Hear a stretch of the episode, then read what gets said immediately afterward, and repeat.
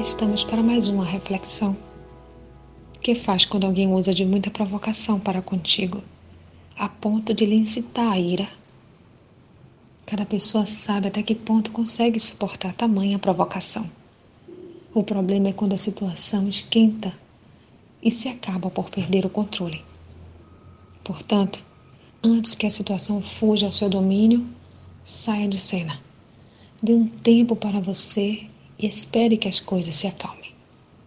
Lembre-se de que o escarnecedor está ali, desempenhando aquilo que melhor sabe fazer.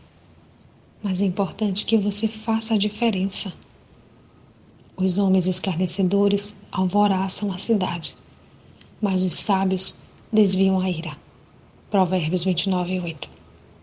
Não se abale por talvez se sentir diminuído ou envergonhado diante de outras pessoas. Lembre-se que os olhos do Senhor estão em todo lugar, contemplando os maus e os bons. Leia Provérbios 15, 3. E cada um dará conta de si mesmo a Deus. Leia Romanos 14, 12.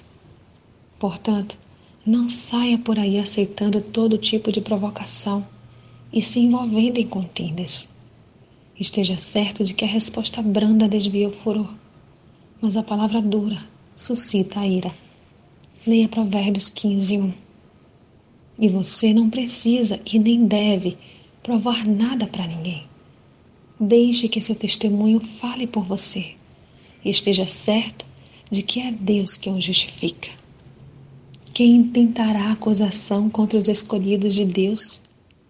É Deus que o justifica. Romanos 8,33. Reflita nisso. Sou Sayonara Marques. Minha página no Facebook é Despertar Espiritual Diário. Fique na paz de Deus.